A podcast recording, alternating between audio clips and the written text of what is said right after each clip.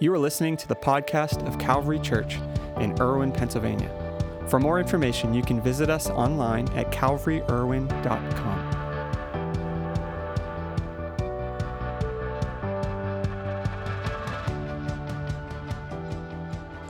Well, today uh, we are starting a new series, and uh, it's called No One Walks Alone. Before I, I, I jump into that, I just want to mention next Sunday, um, if you're a catalyst here at Calvary, which if you're not familiar with kind of our language, uh, we don't have members, we have catalysts. Uh, we've chosen that language because members are about you know, being part of like an insiders club, and uh, being part of Calvary isn't about being part of some insiders club, but rather we want to equip you to be a catalyst for change in the world. So uh, we have uh, a meeting scheduled for next Sunday after service for all those who are catalysts. This year we've shifted our fiscal year um, from January to December to now being July 1st through June 30th uh, more follows the school year um, and kind of rhythm of ministry.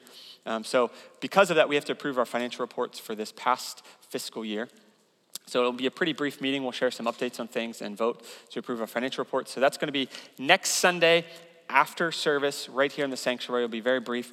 If you are not a catalyst, you are more than welcome to hang out and hear what we're doing and how we operate. Uh, these aren't closed groups. Like I said, we're not part of an insiders club. Just those who vote uh, to approve those venture reports have to be catalysts here. So uh, we'll mention that uh, just next week. So today, we're, we're starting a new series called No One Walks Alone. And uh, this is a, such an interesting uh, topic and series. And something we've you know, prayed about and processed. And, you know, in our, in our country, we find ourselves in a really interesting time where we are isolated and lonely. And our population has never been greater, and yet we have never been more alone. And the emotions and response of that can be handled in a few different ways. You know, as Christians, sometimes we uh, are guilty of making things seem like they're insignificant. Like, hey, if you just uh, stop feeling lonely, then you'll stop feeling lonely, right? Or, or if you just knew God a little bit more, you wouldn't be so uh, feel so isolated or feel so uh, alone. And I, I, I understand, and Scripture shows that it's way more complex than that. And first of all, as we kind of start this series, I want to make sure that you understand this is a safe place. And what that means is that we recognize what you're walking through, and we don't try to deny that or act like we're living in an alter, like real, alternate reality that uh, your loneliness or your isolation or, or what family members are feeling isn't real. It is real. It's because you feel it. Um, the question is, what do you do with it? That's the big question. What do you do with those feelings? What do you do with that, that feeling like you're in that place? How do we respond? What do we do moving forward for that? And that's what we want to talk about the next three weeks. Uh, you know, there's something really unique uh, about the building that many of you sit in today. Uh, of course, it's our sanctuary, family center, our worship center. Um, but uh, as I've been here uh, now 12 years, I've learned something unique about this building that I didn't know before. Um, and uh, if you dove into the blueprints of this building, uh, some of the blueprints we have are really interesting because in the right hand corner, it doesn't say Calvary Church in Irwin, Pennsylvania. It actually says Calvary Cathedral in Millville, New Jersey. Those are our blueprints. Kind of weird. Like, what is that all about? Um, and, and the reason for that is because when this church was built, when this building specifically was built in 1985, um, our church bought plans that were put, on, put, uh, put, together by a man by the name of Bob Hamilton, who was a, a, church architect. And he had made these plans and then resold them to churches all over the country. Not dishonestly, everyone knew that. It wasn't like a, you know, bait and switch type of thing, but they were a little bit cheaper. And so our plans for this building were put together for one church and then used many times over. In fact, if you go down the turnpike, just one exit to Monroeville, there's a church there, right off the exit, Monroeville Assembly of God, that if you were to walk into that sanctuary, the layout, at least, of that sanctuary is almost identical to the layout of this sanctuary. Uh, now, that sounds nice and all, but when they built it, when they built this building, uh, they didn't always follow the plans completely. Why? Because it was built for a church in New Jersey, not in Irwin. So sometimes they would change some things, but they didn't mark those changes on the blueprints. So as we've done some updates and you know fixed things and all of that, uh, we've sometimes encountered these situations where you know what the blueprints say is in a wall or in the concrete or whatever isn't necessarily there because when they built it, sometimes walls are in different places, bathrooms might be in different places, Stairwells can sometimes be in different places. And, and it creates this situation where we're updating things. We have to do a little extra work to uh, make sure that, you know, what is there isn't there. So we don't go ripping out a wall and like blow out our sewage line or electrical or something like that. And, and it's this interesting thing like, why, why would we even talk about that? What does that have to do with anything? Well, because when you don't have accurate plans, you often don't end up with the results that you're hoping for. Uh, it, it's like you go on a, a, a road trip and you never mapped out your route, um, the chances of reaching your destination without having a map or a plan are kind of a guessing game. Maybe you will, maybe you won't. Uh, well, over the, these, these few weeks, as we walk through this series called No One Walks Alone, we're talking about something that has ravaged the lives of people across our country in recent years, which is loneliness. And, and we're lonelier than ever, feel more isolated than ever before, in large part because we've been working with the wrong plans. We've been trying to build a house, so to speak, that has a faulty foundation. See, we are often trying to build relationships today uh, off of the wrong things and in, oftentimes in the wrong ways. Our relationships might be built around uh, how they feel, how we feel, or, or what works best for us, or what might look best, or what, what might benefit us. We, we live at a unique time in history where it's never been easier to establish a relational connection. Um, according to recent data, Americans spend on average two hours and 13 minutes on social media every day. Every day. With the help of Facebook, Instagram, TikTok, Twitter, LinkedIn, and some of you uh, diehard MySpace users, um, we know more than we've ever known before. We know more people than we've ever known before. There are people that you haven't seen in 30 years that you were friends with on Facebook. It's amazing, isn't it?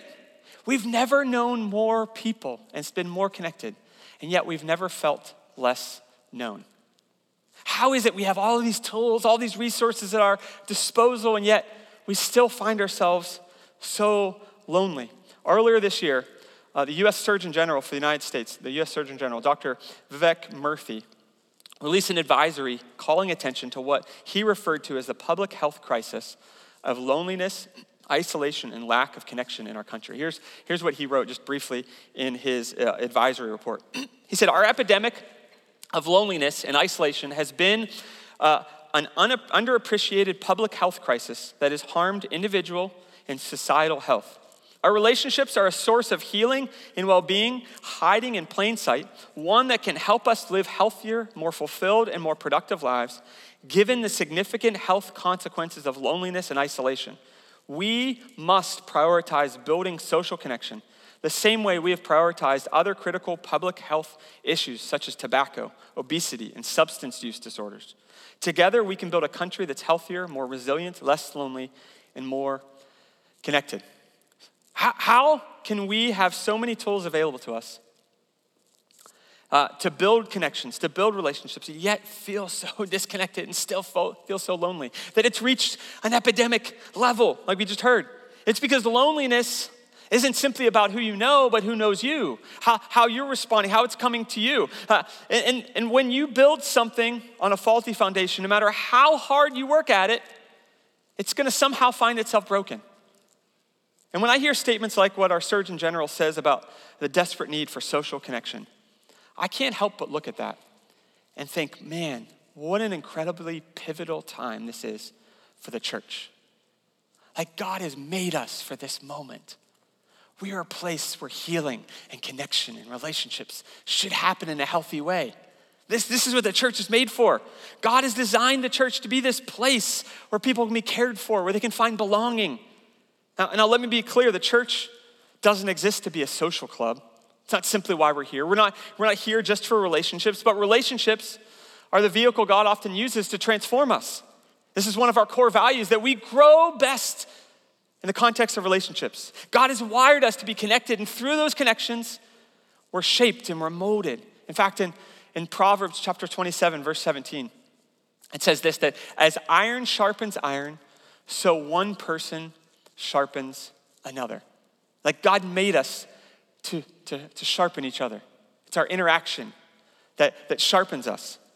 Meaningful relationships are how God shapes us and molds us to be the men, the women that He created you to be, that He created me to be. With that said, that, said, that doesn't mean that, that, uh, that Calvary or any church for that matter, is going to be a place where you're always happy, always love everything that's happening, or a place that exists simply to please you. Instead, Calvary exists to be a place where we can work hard to create environments that healthy relationships can be developed as you, as you pursue Jesus and develop this amazing overflowing life that transforms everything it touches. It doesn't mean that you're the center of the universe or I'm the center of the universe. Uh, we're going to be uncomfortable sometimes, but, but in relationship, we push through that. You see, Calvary is a place where social interaction isn't our end goal, but instead a place where our commitment to God and to each other creates this environment for deep, meaningful relationships to happen. We are to be a place where no one walks alone. And I, I know saying that sounds, can sound so trite and, and almost like uh, empty and hollow. But, but that's our goal, that's our end. But why? Because we are here to be committed to what God wants and to be committed to each other. A place where the hurting can find healing, a place where the lonely can find connection, a place where the broken can be transformed into something beautiful. And, and we have stories sitting here this morning that are evidence of those things. Now, why do we have such a strong view of relationships and its role in our own faith journey? It's not, not just to build numbers, it's not just because we want everyone to be mentally healthy. like those things are important, but, but it's because ultimately it's what God has modeled for us. You see, from the moment God created human beings, He set the human race apart from the rest of His creation. The, the human race is different from any other part. Human beings are the singular creation that God created in His image. In, in Genesis chapter 1, verse 27, we're given the, the account of creation. And, and it says this so, so God created mankind in his own image. In the image of God, he created them, male and female, he created them. So, you, where you sit right now, what you're walking through, you were created in the image of God. In the Greek, it's referred to, or it's literally referred to as the imago Dei, that we carry the imago Dei, the image of God. This is why every single human being, from the unborn child to the aging senior citizen, from those that look like you and talk like you to those that you can't stand be around, for those that can't care for themselves to those that are caring for others. Every single human being has value because every single human being carries the image of God.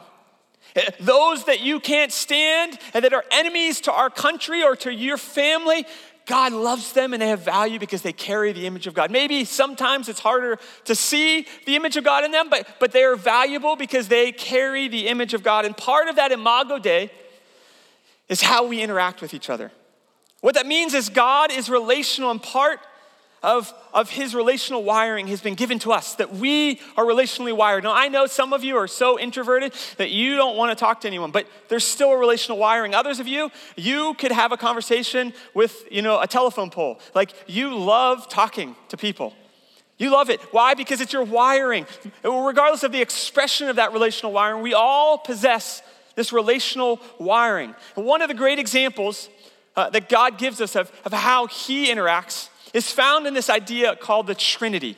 Now, uh, the Trinity, if you're not familiar, is the idea that God is one God, but three persons. You have God the Father, God the Son, God the Holy Spirit. And we're not going to go into too much detail on that, but essentially, that's what you get God the Father, God the Son, God the Holy Spirit. And how they interact is such a remarkable, remarkable example for us. And, and here's what's awesome God is a relational God, so he's, he's not just interacting with the Father, Son, Holy Spirit, but He interacts with us in that same way. One of the best recorded examples of the Trinity's interaction is found in Matthew's Gospel, chapter 3, uh, Christ's baptism, as Jesus is being baptized. And, and to give you a little background, Jesus was 30 years old. He was preparing to begin his three year public ministry. And, and what was going to unfold in the next three years would fill the pages of what we know today as the Gospels Matthew, Mark, Luke, and John.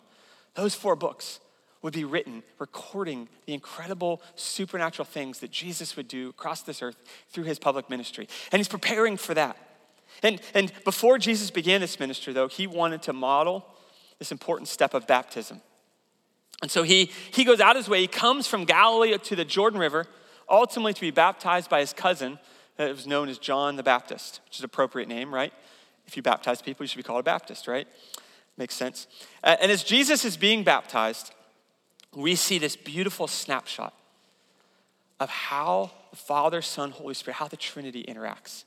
It's two verses. It's only two verses, but it's so deep because what we get uh, modeled for us, what we, we see this example of, is how we can interact in a healthy way.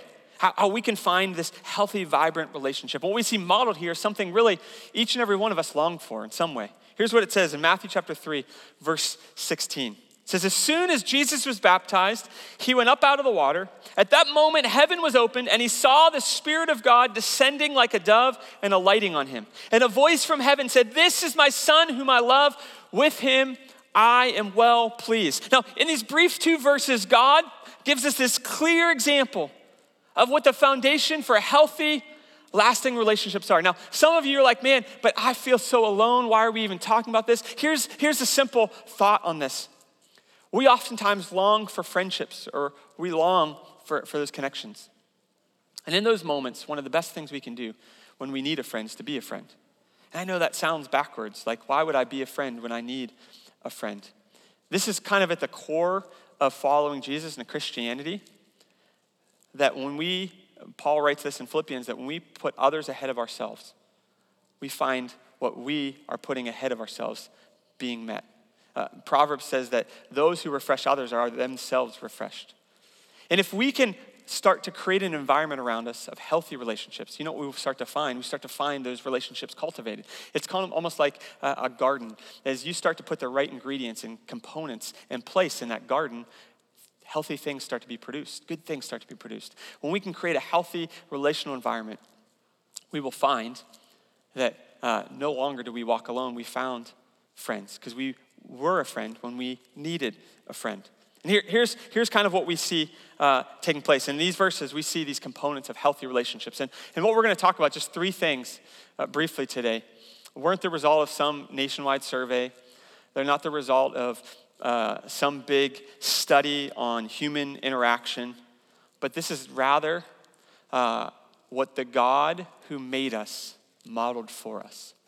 Like the God who wired us, who shaped you, who molded you in your mother's womb. This is how he interacted, and, and this is what he's called us to. And these are three simple but clear components of healthy, life-giving relationships that we see modeled. And whether you know you're a top executive in your company or just starting your collegiate journey, we all long for these vibrant relationships that we see modeled. For some of us, though, unfortunately, you know, if we lived a little while, we've been so deeply hurt at times as we've tried to pursue relationships with others. We've, we've come to conclusions that, that, that the meaningful relationships that we long for are nice thought, but they're really an impossible uh, thing to ever achieve. There, there's something we're rarely ever going to experience outside of maybe a good Hallmark movie. And some of you, you've given up on that idea. So you have these surface relationships. You, you, you aren't vulnerable with people.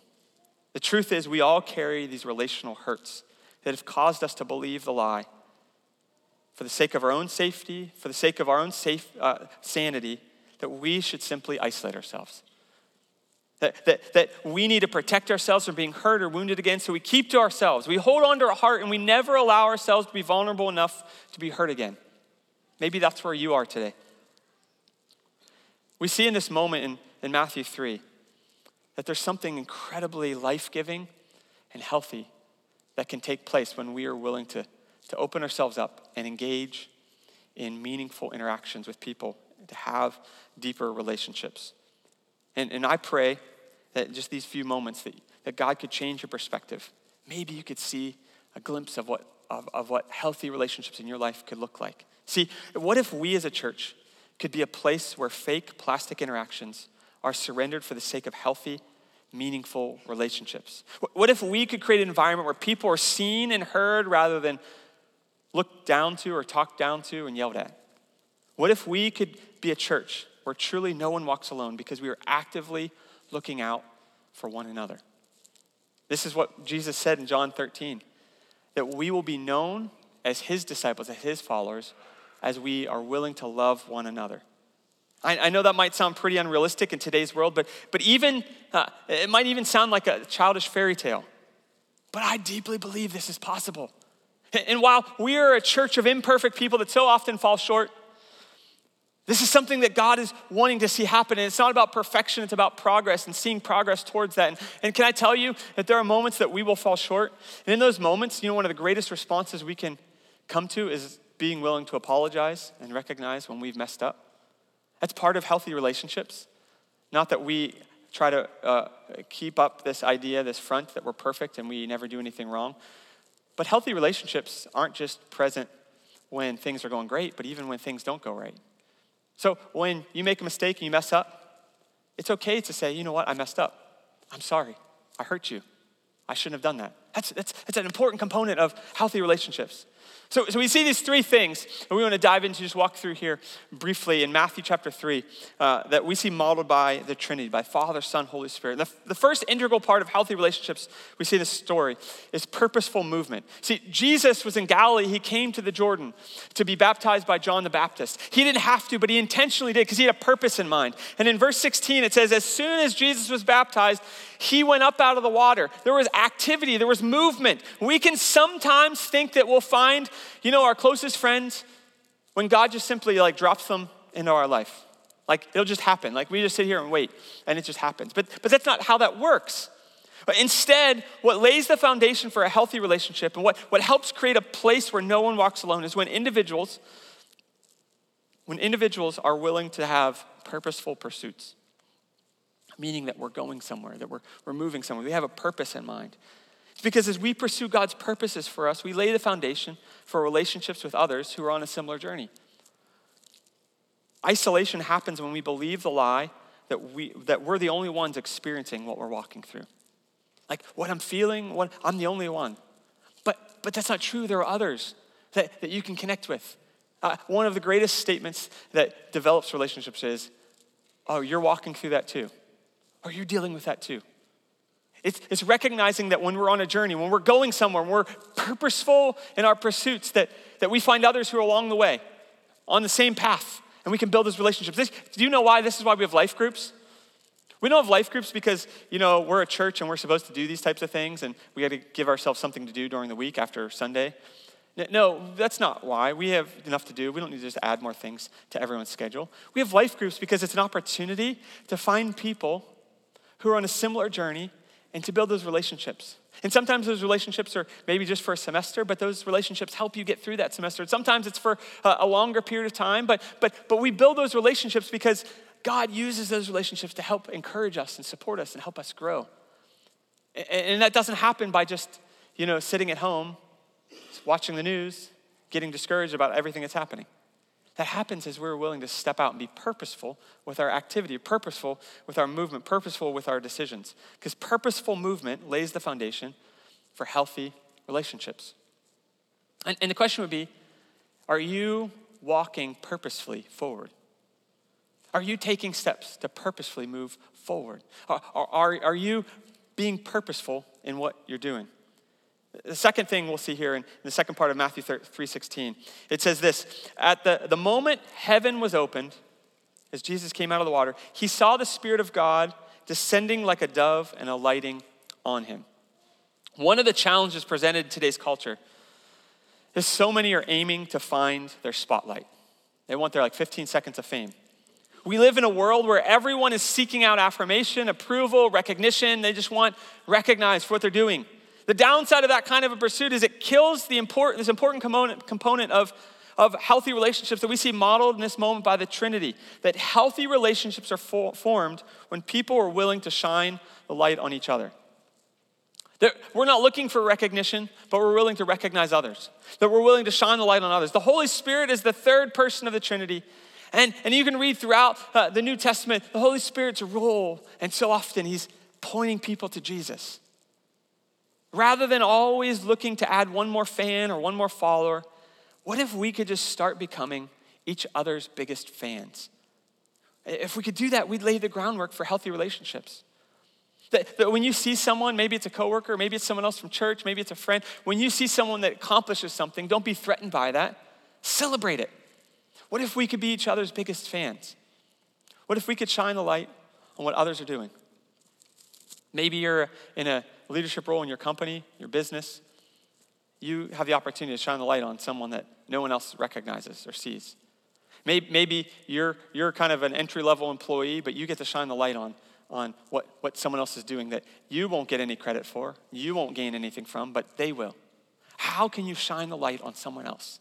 How, how can we celebrate and be someone else's biggest fan? And the final thing we see modeled uh, here is that God the Father affirms Jesus in his words. Here's what it says in verse 17 And a voice from heaven said, This is my Son whom I love.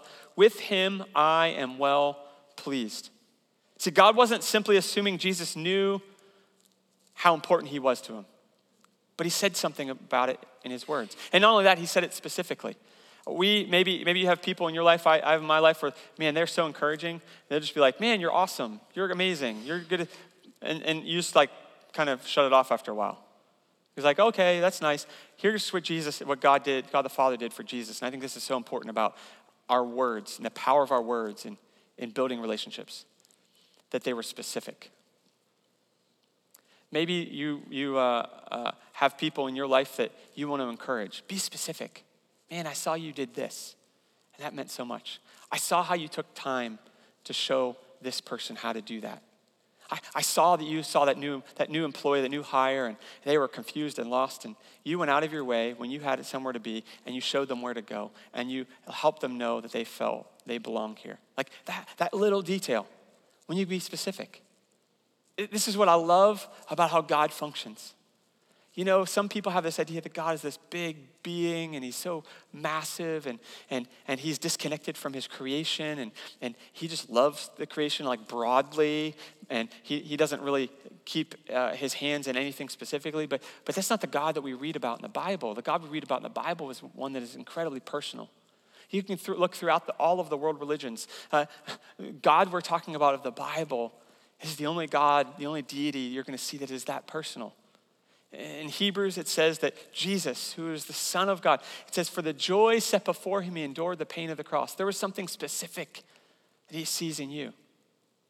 And if we can be willing, not just to be purposeful in our movement, not just be purposeful in our actions, not just have a, a direction that we're going with our lives, and if, if we can not just shine the light on us, but, but in our words, if we can be willing to speak life into people. The Bible says that, that there, is, there is life and death in the tongue. What does that mean? It doesn't mean we just speak life and death. It means that we get to share life and death with those around us. We've had those bosses that are, you know, no offense to anyone named Nancy, but they're negative Nancy's. If your name's Nancy, I'm, I'm not talking about you. But we've had those people, right? And, and like the environment that's created in that workplace is miserable. What if you can create an environment around you where no one walks alone? Where you're purposeful and intentional about where you're going. You're not just kind of floating. How, how do you do that? Man, that's what God created us for, that we have a purpose. Jeremiah says, I know the plans I have for you, plans to prosper you, not to harm you, to give you a hope and a future. What's that mean? That God has a future and He has purpose for each and every one of your lives. Now, what if we could be purposeful with our lives? Uh, it doesn't seem like it has anything to do with relationships, but I can tell you, I promise you, it has a lot to do with relationships. And, and what if we, with our actions, could shine the light on someone else? Stop looking for the light to be shine on, shown on us. Stop looking for the attention, the recognition. Stop posting on Facebook looking for people to pat you on the back and give you a lot of likes, maybe some loves, some thumbs ups, like whatever it is. Like, what if we stop doing that and, and instead, what if we could start shining the light on others, on people that maybe we, we, uh, we know are never going to get that recognition anywhere else?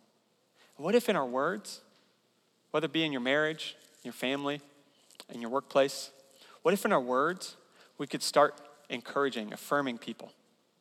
Not just affirming them like, you're a good buddy, you're a nice person. You know what? You're the nicest person I know. No, man, can I tell you, when you took time to talk to me the other day, I was going through something really difficult and that meant a lot to me. Now you're being specific. If you could, in your words, be specific. Where does this come from? This is what, what the Father, Son, and Holy Spirit do. As, as the worship team comes this morning, here, here's what I, I hope for over these next few weeks in your life, in your family. Here's what I hope for that we see this beautiful synergy that takes place between Father, Son, Holy Spirit. We see this beautiful model and example that is shown to us by God and it's not just to be something like that we uh, look at and say, well, I'll never attain that. Like that's unachievable. That's, that's something I'll never reach out to. I'll, I'll never. No, it's supposed to be a model that we can see the culture that God has created and that He wants us to be part of. See, that same relational God has reached out to you. That, that He reached out to you in your darkest moment. In the book of Colossians, it says, while we were yet enemies with God. Like, think about people in your life that you would consider enemies. You don't have to say their names. Think about people in your life that you would consider enemies. Imagine that person going out of their way to sacrifice everything for your good. Like, this is what God did because He desires not just a relationship with you, but that you could build healthy relationships around you, that you could build a, a, a, an environment around you where no one walks alone. When we are willing to create that environment around us, guess what happens? No one walks alone. Not just we don't walk alone. That's I understand like the feeling of that, but we make sure no one else walks alone. That when you walk into church and you see someone who's sitting by themselves and they're kind of keeping their head down and trying not to interact with anyone, that you make this commitment. You know what? I want to make sure no one walks alone. I'll go talk to them. It's not going to hurt you. Like, it's not going to, you know, it might be a little uncomfortable for a moment. But what you're doing is you're creating an environment where no one walks alone. Why does that even matter? Because this is what God has modeled for us. This is the culture He's created for us, not just at church, in our workplace, in the grocery store, in the restaurant, or wherever we go. That we so value human beings because they all carry the image of God. That we are willing to make sure, even at our own detriment, that they aren't alone. And when I read words like what the Surgeon General said, I'm like, oh my goodness, what is happening in our country? God is setting things up for an incredible move of God. Because the problems that are present in our world aren't going to be solved by legislation. They're not going to be solved by more programs. They're not going to be solved by more nonprofits, although those things can might help or all that.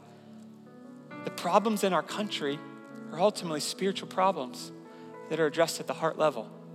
And guess what? We've got the tools to meet them. And God help us if we hold on to that ourselves. And we say, you know what? I got what I need. You figure it out yourself. No, we are called to be a people where no one walks alone. Why do we have life groups? We have life groups because we want to be a place where no one walks alone, where you can find relationship and others can find relationship. And not just for relationship's sake, but where we can grow together in the context of relationship. In a minute, we're going to pray. As we pray, I want to pray for two things for you today before we go. The first thing, I want to pray that if you find yourself lonely, isolated, so disconnected, that God would begin to work in your heart, not just to magically fix it, but that God would bring people into your life that put their arm around you. People in your life that might not be your best friend right away, but can at least start the journey. God sees your pain. I love the verse in the book of Proverbs. It's a verse that I held on to many, many years as a single young man. It says that God places the lonely in families. And that was a prayer that I held on to, that God will answer that prayer, that He will place the lonely in families. That maybe you feel lonely, that God would connect you with uh, a family, so to speak. And number two, my prayer is that you can be a catalyst for change in this world to make sure no one walks alone. Whether you're introverted or extroverted, it's going to take a little bit of uh, overcoming awkwardness for you. If you're extroverted, it's going to be like, stop talking so much and just listen. If you're introverted, it's hey, let's start talking a little. Like, let's step out of our comfort zone if you see someone that's alone. Let's be those that are committed to making sure no one walks alone. Can we pray this morning? Bow your heads. Lord, I thank you so much. I thank you, Lord, for what you've modeled for us. I thank you for your love. God, that when we were yet enemies to you, you reached out to love us, to care for us. Lord, I pray you would help us to be willing to follow that example that you've set. God, I pray for those that are here that feel isolated, those that feel so lonely and disconnected. I pray, Holy Spirit, that you begin to stir in them. God, bring people into their lives, Lord, that could, could connect with them. God, your promise in your word says that you place the lonely in families. God, I pray that you begin to place the lonely in families. God, let them see the, the steps they can take to be part of that connection. God, I pray for those that are here uh, that, that, Lord, you've placed lonely people. Lord, you've placed people who are all alone, who are disconnected. You've placed people, Lord, around them Lord, that have uh, are an island unto themselves. I pray you would help us, Lord, to make sure and be committed that no one walks alone. Whether it be in church or at work or wherever we go, that we could be those that put an arm around someone and let them know they have a friend. God, I pray as we leave this place today that we first would recognize the deep relationship we can have with you. That the God of the universe wants to be in relationship with us personally. And God, let us recognize the amazing responsibility you've given us to make sure that others can be in that relationship. Have your way in us, through us. God, use us to make a difference in the world you've sent us. In Jesus' name, amen.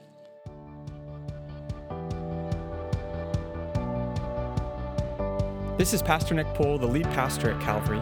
We're so glad you joined us for today's podcast. I hope you enjoyed the message. At Calvary Church, we're passionate about leading people into an overflowing life with Jesus. We would love the opportunity to connect with you on your faith journey and hear what God is doing in your life or join you in prayer for any needs you might have.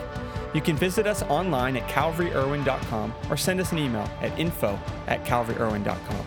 On our website, you'll find previous week's messages, a list of upcoming events, as well as resources designed to help you take those next steps on your journey of faith. See you next week, and may the Lord bless you and keep you. May he make his face shine on you and be gracious to you. May the Lord turn his face toward you and give you peace.